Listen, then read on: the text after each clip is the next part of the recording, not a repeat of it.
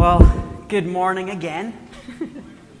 uh, thanks for being here with us. You know, I'm going to start here. Can you see this? You, you know you're loved when, when friends come all the way from Wilsonville to come hang out with you and bring you your favorite jam. Thanks. We love you. Um, yeah, so that's just going to sit there so you can all be jealous for the rest of the service. So just, just know you don't do blackcurrant jam here. It's the biggest thing that we eat back at home, and so it's, it's right there, and you don't get any. Um, and I've got one more week to wait till I can eat it, so that sucks. Um, 24 7 prayer, so the room is in there. Go stick your head in. The sign up sheets are opposite tea and coffee. I just want to take a moment and remind us what happened the last time when we did this. So it's the first time we did it as a church. We started the year with it, and by the end of the week, like, we were changed.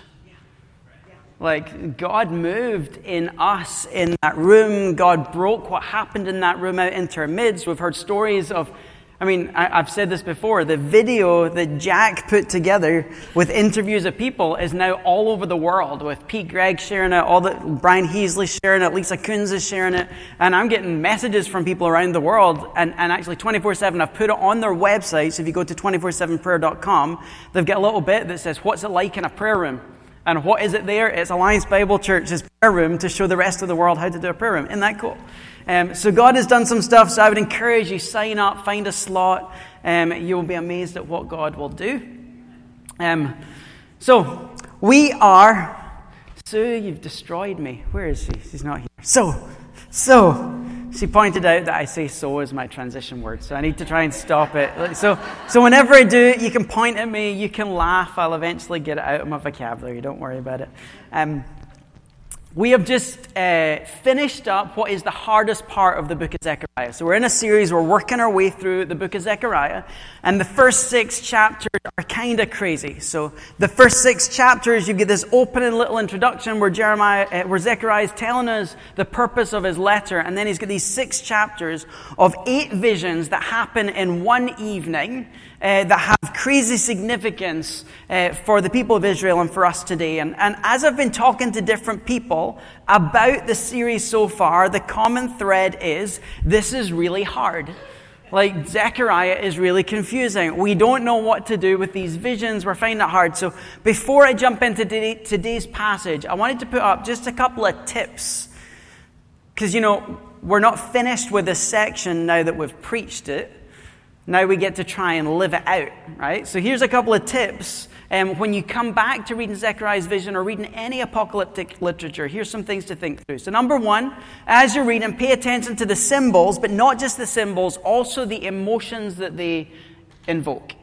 And so pay attention to the symbols, and what you're wanting to ask the question is what was the relevance of these symbols to the people that were receiving the, the, the original vision? So that's number two. Consider the impact to the original audience and their future, not ours.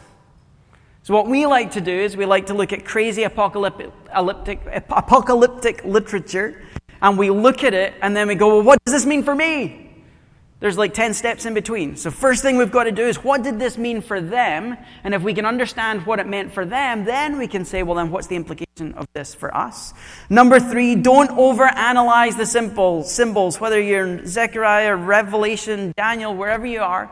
Don't try and like find something in every little detail. That's not always the way it's intended. They're images. Why do we use images? What do we say about images? An image is worth more than a thousand words. They're pictures to try and evoke responses in us. So don't overanalyze. Don't try and work out who every person is and what, what they mean today. Um, consider and remember the writer's purpose. So in Zechariah, why is he writing? He's writing to call the people of Israel to turn back to the Lord. So all of these images are about repentance. So you've got to look at it and go, is my understanding of this vision inviting me into a place of repentance? Because if it's not, then we're misunderstanding the vision. And the last one is just marinate. So my invitation is sit with the visions that we've looked at, steep in them.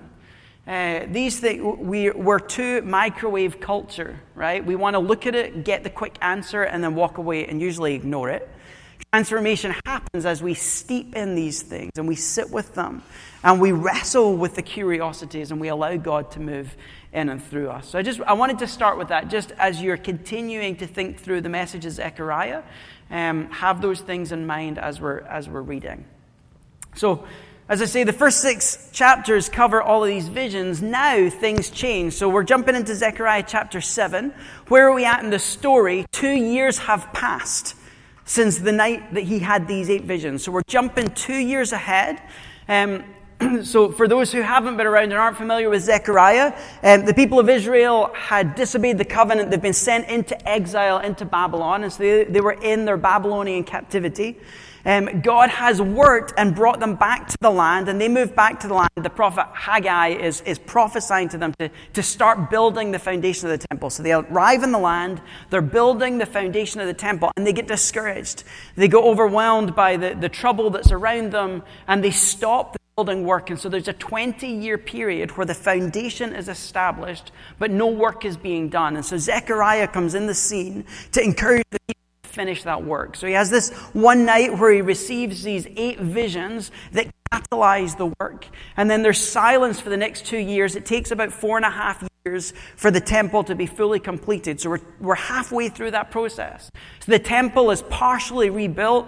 Um, sacrifices are beginning to be re-offered because you don't need the whole thing finished to be able to start the sacrifices again. And so, so they're at this point where it's halfway done. The sacrifices are beginning to be offered. And then this message comes to Zechariah to reorient the people to the work that they're trying to do. So, this is Zechariah chapter 7. I'm going to read the, the chapter, and then we'll look back through it at what it means for us. So, here's Zechariah chapter 7.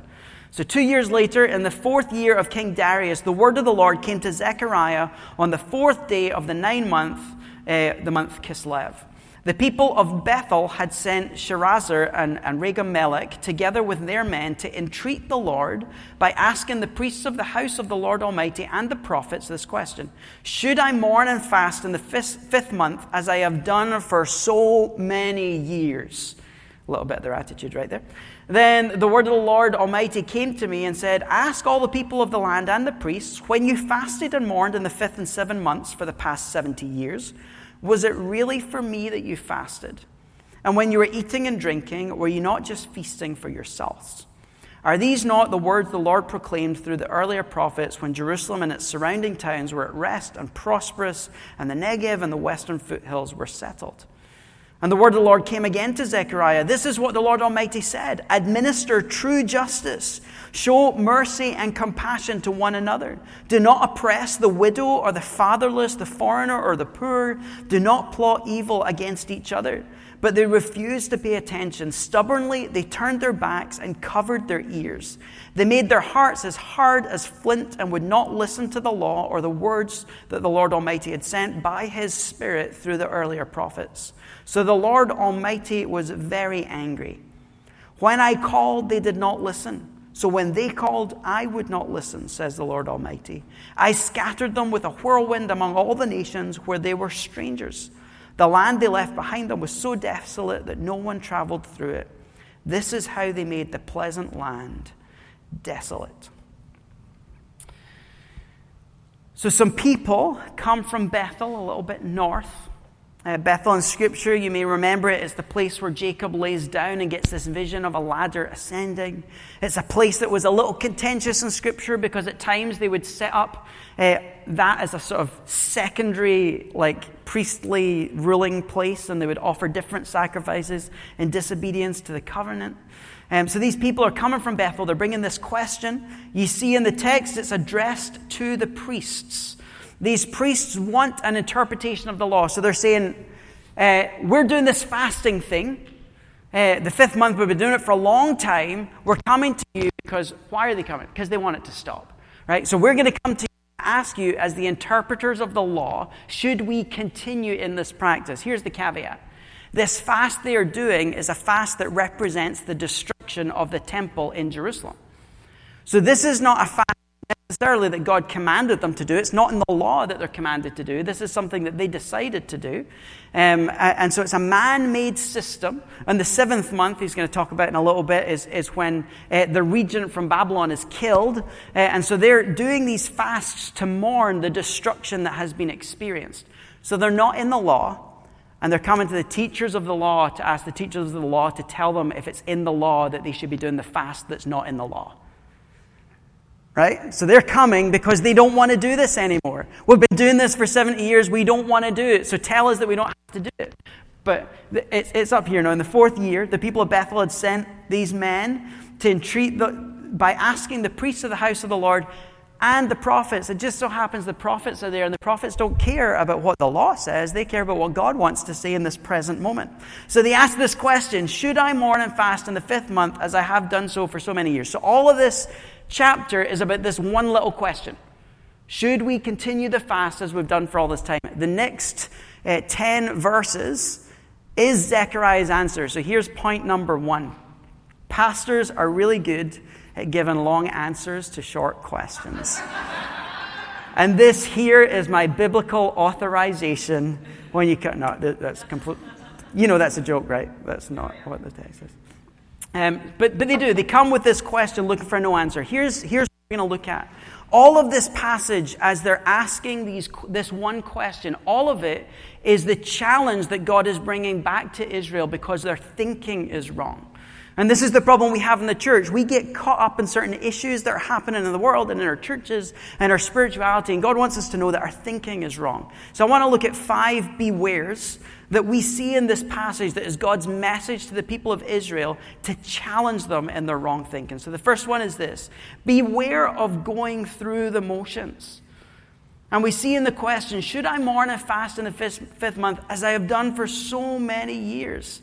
What's happened in this moment? The people have moved from honest lament. The temple was destroyed, the ruler was killed. They were mourning and grieving before the Lord for this atrocity and asking Him to intervene. They've moved from honest lament to begrudging duty. This is no longer my sadness over what's happened. This is no longer me entreating God to move. I'm just doing it because I have to. The religious act has lost its meaning over these seven years. Um, so I say to you, beware of going through the motions. How easy it is to show up at church because we have to. How easy it is to turn up a Bible study or a home group because it's the thing that we've always done. How easy it is to, in our spiritual life, do the bare minimum we need to get the pass rather than devoting all of our lives as a living sacrifice to Him. How easy it is to crave something that we've always done in the way that we've always done it because it's how we've always done it, not because it's necessary or because what God wants in this present moment. We're walking into two weeks of 24 7 prayer. How easy it is to sign up and go in that room because I feel like I have to. There's, we need slots filled, so I'm going to go in there and miss that we're going to in that room to to encounter the living God, to hear His voice spoken over us, to have His Spirit transform us, and then to send us out into the world. We're invoking His power so that it falls on the earth and brings transformation. But how often do you wake up in the morning and you just come to church? You just kind of get up, you go through your routine, you, you get in a car, you drive to church, you sit down, you go through the motions, and you forget that this is like a date with the beloved this is an appointment with the creator of the universe who wants to meet with you and encounter you and transform you. So beware of going through the motions, number one. As I reflected on this, though, there, there was a little subpoint that came to mind that I've been chewing on the last couple of weeks, and it's this. If we don't learn to lament, we get stuck in criticism and complaint. So I want you to think about this. These people were experiencing negative circumstances. In mourning, they're bringing the brokenness to the Lord and saying, I'm sad, God, I'm upset. This isn't the way your world should be. Yet you're good and you're on the throne, and I'm trusting you that this is going to work out the way it's supposed to be. That's all of Psalms, it's most of prophets. This moment of lament. But we in the Western world have lost sight of what it means to lament. What happened as they stopped lamenting? They started criticizing. This fast is a waste of time. Why do we still have to do this? The temple's almost finished. Like we're halfway there, so we shouldn't have to fast anymore. Like God's told us it's going to happen. Um, it is so easy in your life when things are not going the way that you want it to, when you look at the world and the world is not operating the way that you want it to, when you look at your work, your family, your personal life, and things are not the way that you want it to, to be, if you've not learned the skills of lamenting, bringing that to God in mourning, and saying, Yes, it's all terrible, but I trust that you're good and that you will move, and it doesn't matter the outcome, you are still on the throne. If we don't do that, what do we do? I got home to Monica. Someone cut me off today. Someone said this thing today. Someone said this thing. And we just turn around and we complain, oh, if the would do better over here, if the government would do better, if that government would do better, if that government would do better, if that country could fix themselves, if we could fix our medical issues, you know, we just become people of complaints. I want to ask you the question what, on a spectrum of capable at lamenting and practiced at complaining, where do you fit on the spectrum? Are you bringing things to the Lord and leaving them in lament? Or are you complaining and criticizing? And not lifting the finger to help. To me, it sounds a lot like our culture as a whole. So beware of going through the motions, and if we don't learn to lament, we'll be stuck in criticism and complaint. The second beware is this beware of self serving spirituality. So Zechariah's response, and as God is speaking through him, gives this harsh rebuke. You're saying, should we stop fasting? Well, I'm saying, when you fasted and mourned in the fifth and seventh months for 70 years, was it for me that you fasted? And when you were eating and drinking, were you not just doing it for yourselves? It wasn't just that they were stuck going through the motions, but all of the motions had been turned toward themselves rather than the Lord that they were supposed to be serving. Is the spirituality that you're living God focused and other oriented, or is it focused on self? What does it sound like? I do it because I need to be needed. So I want to be their servant because I need to know that people need me. It's not about serving God or others, it's about me. I want us to start this ministry because I need an outlet for this passion that I have. It's not about meeting the needs of other people. It's not about serving. It's not about honoring God. It's about me. I don't like the style. I want this done in a different way because this style doesn't resonate with me. I'm sorry. I didn't know that the things we did here were about you. I thought they were about the creator of the universe. I thought the church existed to reach the lost. I want to do the things that are going to get them into the arms of Jesus. It sounds like this I just need to say it because I just have to get it off my chest. You have to get it off your chest, or the Lord is asking you to bring that word for this moment. These people, it's like, you know, no one wants to fast, but everyone loves to feast, right? We don't want to fast, but let the feast keep coming. We'll all sign up for the potluck I like to eat, I like my food, uh, which is why Lent is hard when I don't get my chocolate uh, and I can't eat my jam. Uh, but you know, for them, they're feasting. They're enjoying Passover. They're enjoying Sukkot. Why are they enjoying it? Because they get together with their friends and they get to feast and enjoy it. And God's saying, Are you doing it for me or are you doing it for yourselves? You hear it and people, you know, I, I need to go on a mission trip. I've not traveled recently. I didn't know mission trips were about traveling and tourism. I thought they were about following the heart of God into another land to serve the people who have need. There are so many ways that we take the things that we do and we turn them back on self so it becomes about me rather than about him. This is the message that Zechariah is warning them. They're, they're back in the land. The temple is on its way to completion. They're only two and a half years into, or two years into the process, and already things are going amok enough that he needs to correct their thinking. So beware that as this temple is being built, that you're no longer thinking about me being inhabited in this temple to reach the world, but it's about, but it's about us having our temple completed and having the things that we want and being back established in the world as a superpower. It's so easy for our motive to be twisted and forget the real purpose of why we're supposed to be doing what we're doing. They weren't only focused on duty and self service, but God criticizes them of forgetting what really matters. So, the third point here, the third beware, is the harshest of all the rebukes. Beware of ignoring injustice. He says, This is what the Lord Almighty said administer true justice, show mercy and compassion to one another. Do not oppress the widow or the fatherless, the foreigner or the poor. Do not plot evil against each other. This comes up so many times throughout the prophets. Hey, God, this fasting thing is really hard. Can I please stop? While we ignore all of the plight of all the people round about. Again, it's so self focused. It's so easy to get caught up in what is going on in this room. How is our church functioning? How is it God serving me the way I want to be served? And forget that the biggest call of Scripture is to be out in the world meeting needs.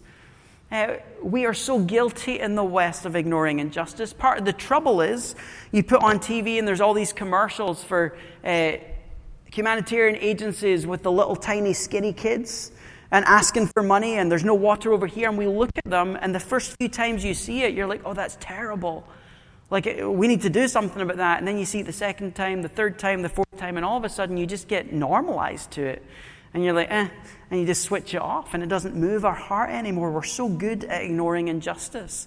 We're good at, at driving down the street seeing the homeless person on the corner and finding something in the car that you need to do so that you don't have to make eye contact or, or positioning yourself so that the pole is right between you and them and you don't have to look at them when you're there. Yeah, you're laughing because you do it too. Um, this comes up so many times in the prophets. This is one of the biggest messages that God gives to the people of Israel. You're, and it's in the New Testament too. You're overlooking injustice issues because you're too fixed on your own comfort. So I want to break this down a little bit. Let's look at the four steps that are inside this command that he's given, that he's taking from different prophets and the words that they've, they've spoken. So there's four instructions here. The number four is important. You're going to see that as we move on uh, a couple of slides from here. But, but what they've been asked to do uh, administer true justice. It literally says, be just with justice. Um, and the language used here is about power and privilege. It's about the people with position and ability administering correctly the decision making that honors people in front of them that don't have what they have. So there's a command in here don't get fixated on fasting and feasting, but are you correctly advocating for justice and administering justice to the people that need it? Number two, show mercy and compassion. Exodus 36 7 says, like, God's appearing to Moses. Moses is like, I want to see your glory, and he's, I'm going to let my glory pass in front of you. So hide in the cleft of the rock, Jesus. And, and my glory is going to pass in front of you, and you're going to see it. And as he passes, he says, This is my name. The Lord, the Lord, compassionate and gracious, slow to anger, and abounding in love. So it's the word compassionate that is used in this verse, uh, and the word for love is the same word used here uh, for mercy. It's loving kindness. It's chesed. It's the covenant love of God. So show love rooted in my covenants and be merciful to people round about you. I want that. What do other prophets say? More than mercy, more, more than sacrifice. Um, but it, it, it's not just be careful that you're administering it. It's not just be attentive to the people in front of you and be merciful and compassionate. But, but the danger is that we go the other way and we begin to oppress. Do not oppress the widow or the fatherless, the, the foreigner or the poor. How are we doing? I, I hear all the time, you know, America is a Christian nation founded on Christian principles. So, how are we doing uplifting the widows, the orphans, the foreigners, and the people in poverty in our country? Because if this is a Christian nation, then this should be the foundation of everything that we do. Sadly, I don't see it very much around me. Are you guilty of oppressing people? What's your attitude towards the foreigners coming into the country? Be careful what you say, because I'm one of them. What's our attitude toward them? What's our attitude towards poor people, the unemployed, the homeless? Is our attitude towards them something of mercy and compassion? Or is our attitude criticism and complaint and grumbling and hard heartedness? Are we guilty of oppressing in the things that we buy and where we spend our money? Uh, are we guilty of oppression? And lastly, it goes beyond it. So, firstly, they're not making decisions well. They're not showing mercy and compassion. They're actually engaging in oppression. And then the last one, which is the worst, don't plot evil against each other. When we stop walking in justice and compassion and mercy, we begin to plan things against other people that are evil. How can I go in and buy that building so that I can have those people rent from me so that I can make lots of money while they're trapped in a rental agreement? You ever think about that? There are things that we do in this world as we think. I, I heard someone say the most heinous comment the other day that utterly riled me to the core. Well, I've got a solution to the border issue. Let's just go down with our guns and take care of them. I'm like, that may have been said in jest, but you know what that is? That's plotting evil against someone else, whether meant truthfully or whether meant sarcastically. Those statements are plotting evil. This is what happens when we fail to walk the way God wants us to do. And sadly, I see this as much in the church as I do outside the church. And sometimes I see this more inside the church than I do outside of the church. And it's shocking.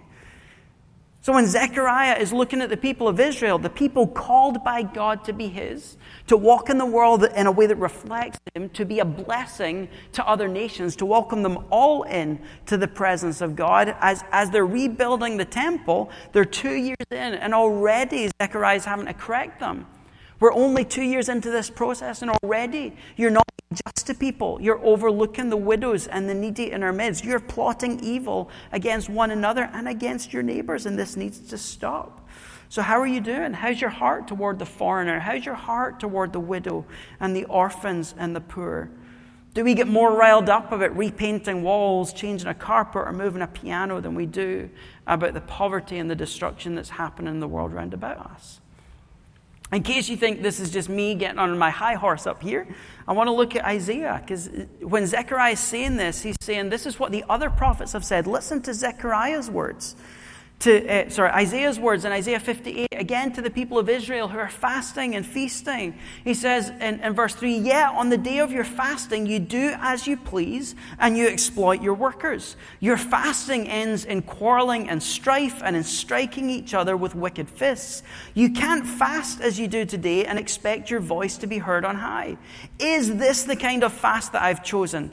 Only a day for people to humble themselves? Is it only for bowing your head like a reed, lying in sackcloth and ashes, saying, Look at me? Is that what you call a fast, a day acceptable to the Lord?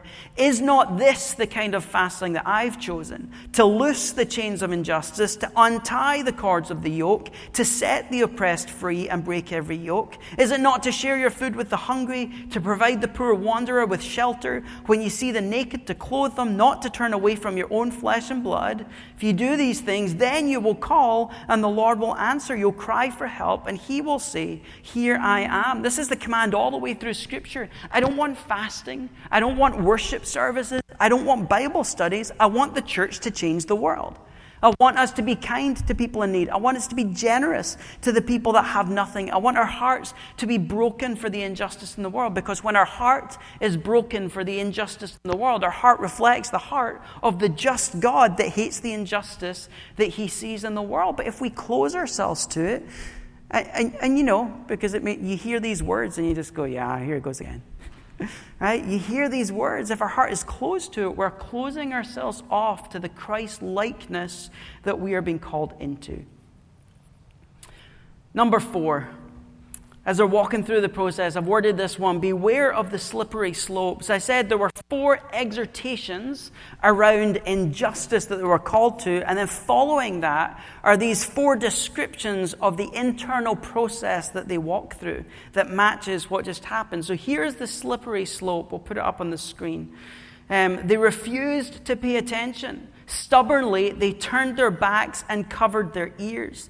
They made their hearts as hard as flint and would not listen to the law or the words that the Lord Almighty had sent by His Spirit through the earlier prophets. So, what happens? First of all, they stop noticing or paying attention to the things that God is saying. I'm just going to skip over those parts of Scripture. They're too hard to figure out. I can't solve world peace. I can't solve the hunger issue. I can't take care of these problems. So let's just ignore them for now. Then they begin to look away. They, they, turn their shoulder away. It's what you do when you get to the stoplight and you see the homeless person and you just kind of look away. Because we want to turn our back on the very thing that Jesus said if you give to the least of these, you're giving to me. And then they covered their ears or they stopped up their ears. So it's not just they're, they're now no longer paying attention, they're, they're deliberately turning away. And now they're, you've done, anyone with toddlers, you hear me right now, you know exactly what this is. I'm not listening. I'm not listening. No, no, no, no, no. Right? It's, it's, a, it's an image of childishness. They cover their ears to not even let the truth come in. And in that process, hearts are hardened. Where are you on this cycle with issues you see in the world? As you think about poverty, as you think about homelessness, as you think about sex trafficking, as you think about pornography, as you think about uh, some of the other like uh, identity crises that are happening around the world, where is your heart in this stuff? As you think about the call to be more just, to be broken for the brokenness of the world, are you attentive with your shoulders facing the Lord, your ears open, ready to receive, and your heart soft, ready to do what He's asking you? Or are you in some process of ignoring, turning away, sticking your fingers in your ears, and hardening your heart? This was the problem that God was trying to challenge in the people of Israel, and it's a problem we've got to ask ourselves today, especially in rebuilding. I don't want to be about just building services and getting more people in the doors, but are we being broken for the things that we see in the community around about us? Last, beware. Number five, beware, there are consequences. This is what happened. In verse 13, when I called, they did not listen. So when they called, I would not listen, says the Lord Almighty. I scattered them with a whirlwind among the nations. There's a threat here that if you do not do the things that God is asking you to do, if you're not listening to Him, when you cry out to Him, He's not going to listen to us. And we go, well, that's Old Testament. Peter says, Husbands, treat your wives with respect so that nothing can hinder your prayers. James tells us it's the prayers of a righteous person that are powerful and effective. So when we are failing to do the things that God is asking us to do, when we're failing to hear the plight of people around us that He's putting in our path, why should He then give us the things that we're asking for? Because the way God likes to work in Scripture is, I will bless you to be a blessing to others. God wants to give us resource so that we can channel it to the right people. And He loves to find the people that are good at giving generously to people in need and blessing them with the resources that they need to make that happen. The consequence here is that He wouldn't hear when, when they prayed. The consequence here was that they were scattered to the ends of the earth. Now, you, you could say, well, God wouldn't do this to us today, but there are plenty of churches closing their doors around the world because they're not walking the way God is wanting them to walk anymore. They're, they're so focused internally that they're, they're hanging on with 15 people until it dies. We're blessed here. That there's been faithful people who have clung on and surrendered their hearts to the Lord and allowed change and transformation. There are consequences. Your failure to hear the plight of people may affect your prayers. We go in that prayer room. Our heart towards the, ne- the issues in the world, our negative closed heartedness, will affect what happens when we get in here to pray. Are you considering the consequences? We, I mean, you get to what are some of the other consequences I was thinking on? People turning away from the gospel because we're so hard hearted and belligerent in our approach in the world that they want nothing to do with Jesus because they don't like who we are or what we represent. People leaving the church because they walk in the door feeling unwelcome because we're not listening, we're not attentive, so they walk out the door feeling like this is not the place. We end up with a bad reputation in the community when we're exhorted to have a good reputation with outsiders. We've called our discipleship strategy here Arise. We've been talking about these six practices that we want to walk in prayer, creativity, hospitality, justice, mission, and learning. So, one of the calls on our church will we arise in justice? Will we become people who are marked by the justice heart of God, which is as much about what we advocate for strongly as it, as it is for who we protect and what our hearts are broken for? So, are the justice issues pulling at your heart? Are there any justice issues in the world that should be tugging at your heart that you've become closed to? Are you more concerned about what's happening in your life, your job, your family, your church than you are about the brokenness that exists outside the walls and inner city? Are you walking in lament for the brokenness of the world because your heart is heavy and you're calling on God to change it? Or are you complaining and just adding to the noise in the world? Are you moving towards the things that are on God's heart, or is your heart being hardened? This is the invitation this morning. Will you be someone who arises in justice? Will you be someone who's attentive and active in trying to fight the injustice of the world? Or are we going to stay uh, going through the motions in self seeking spirituality, ignoring the issues that are the heart of God for the world round about us? I leave you with those questions. Let me pray. God, this stuff is, is heavy. And we, um, I mean, we have to preach it heavy because you were heavy with Israel. Lord, they were not getting it right, and you wanted to make sure. And so, uh, would you minister these words deep inside of us? Thank you, Jesus, that you are just. Thank you that you sacrificed yourself to flip the world system upside down. We acknowledge that our heart cannot break for the things that break yours and the way they break yours unless your spirit is moving in a transformative way inside of us. And God, we are habituated to ignore issues and have per- certain perspectives against issues we see in the world. And so we need you, Spirit, to soften our calloused hearts. Thank you that Ezekiel says you take our heart of stone and replace it with a heart of flesh. So, God, give us a heart of flesh.